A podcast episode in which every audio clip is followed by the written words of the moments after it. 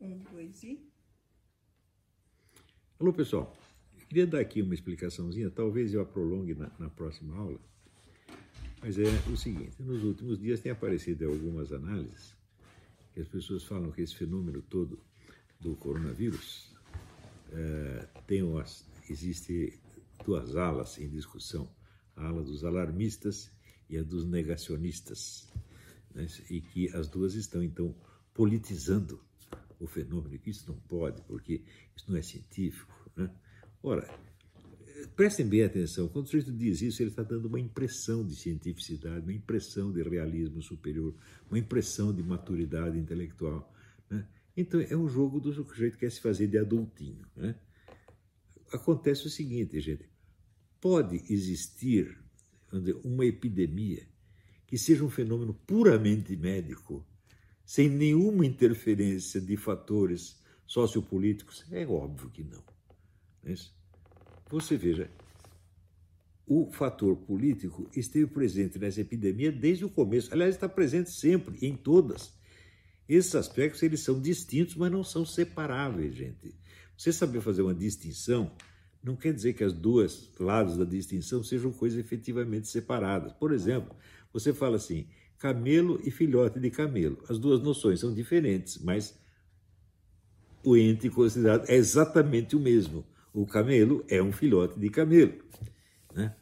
Também quando você fala, designa a pessoa pelo nome ou pelo sobrenome, né, você está, as noções são diferentes, mas a criatura referida é a mesma. Então, no caso da, dessa epidemia, os aspectos puramente abstratistas ou científicos estão intrinsecamente ligados a aspectos socioeconômicos e sociopolíticos, a jogo de poder, etc, etc. E uma coisa obviamente interfere na outra. É difícil você separar onde termina uma coisa onde começa a outra. Portanto, quem vem dizendo que não existe aqui um aspecto puramente médico-científico e estão politizando, o sujeito prova que é um analfabeto. Não é isso? O Brasil está repleto de pessoas que se fazem de superiores a discussões ideológicas e acreditam no puramente científico sem nem ter a menor ideia do que é ciência. A relação que existe entre os vários setores da realidade é um dos problemas mais difíceis e mais interessantes da ontologia. Edmundo Husserl tratou disso, e se vocês lerem o meu livro que está para sair, Edmundo Husserl contra o Psicologia, tem lá algumas explicações dele sobre isso. Explicações absolutamente maravilhosas, onde ele fala que existe a ontologia geral e dentro dela existem as várias ontologias regionais que se relacionam de maneira muito diversificada. Ele diz, por exemplo, para mostrar que nem todo, porque tem gente também que diz assim, tudo bate com tudo, tudo mistura com tudo, é o holismo universal, né? Isso também é uma besteira, né? porque claro que tudo está relacionado com tudo, mas não da mesma maneira e não com a mesma intensidade, né? não na mesma medida. E ele dá um exemplo, ele diz: não existe uma embriologia dos triângulos nem uma trigonometria dos leões. Isso está muito certo. São setores, da, da, são ontologias regionais rigorosamente separadas. Porém, note que os exemplos, os dois exemplos que ele deu, se referem a objetos ideais, objetos matemáticos. Né? Então, triângulo né? e trigonometria. Então, os objetos ideais da matemática estão realmente separados dos objetos da biologia.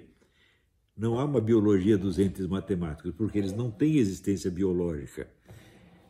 Então, isso quer dizer que esta separação entre os vários domínios da realidade, entre as várias ontologias, é a separação entre objetos de naturezas diferentes, que não podem se tocar uns aos outros. Estão entendendo? Mas, quando você está falando do mundo real, do mundo vivo, do mundo dos seres vivos, então a maneira dos vários aspectos se relacionar é muito mais complicada. E não existe este purismo. Aqui é o puramente científico, ali é o ideológico. Isso é tudo coisa de gente inculta, gente que não estudou o problema. Então, pega esses símbolos que estão na linguagem vulgar, né? O símbolo, a aparência de idoneidade, a aparência de seriedade, e fica bancando o adultinho. Quer mostrar, olha, eu, eu sou um sujeito equilibrado e vocês aí estão no lado passional, mas nós aqui estamos no racional. Gente, tudo isso é besteira. Vamos parar com essa palhaçada, tá bom? Até a próxima.